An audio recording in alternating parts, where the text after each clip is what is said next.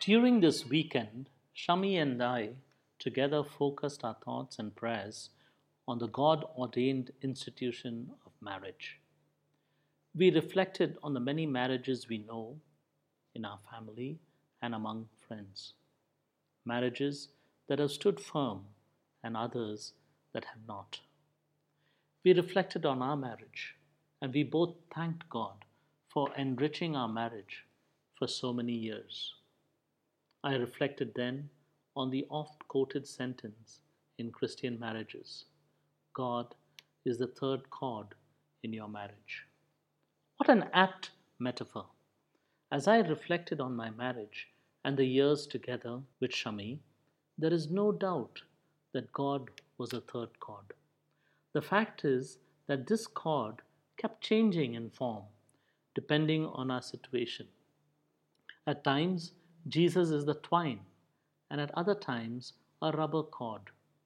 At other times, the anchor rope, and for most of the time, he is a multicolored tapestry wool. But he is always in the perfect form for our situation, whatever it may be. He is the twine that provides extra strength to our relationship when we need it. He is the rubber cord that provides us the flexibility and space when things get strained.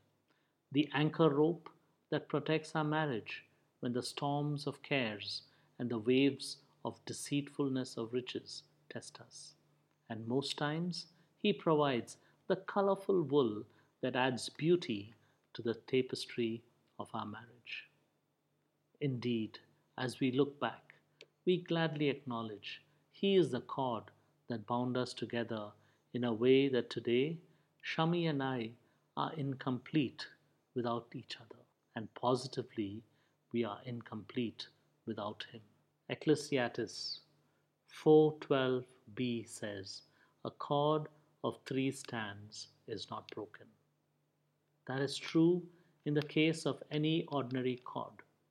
But when Jesus is the third strand in your marriage, it is guaranteed that it is a cord that cannot be broken.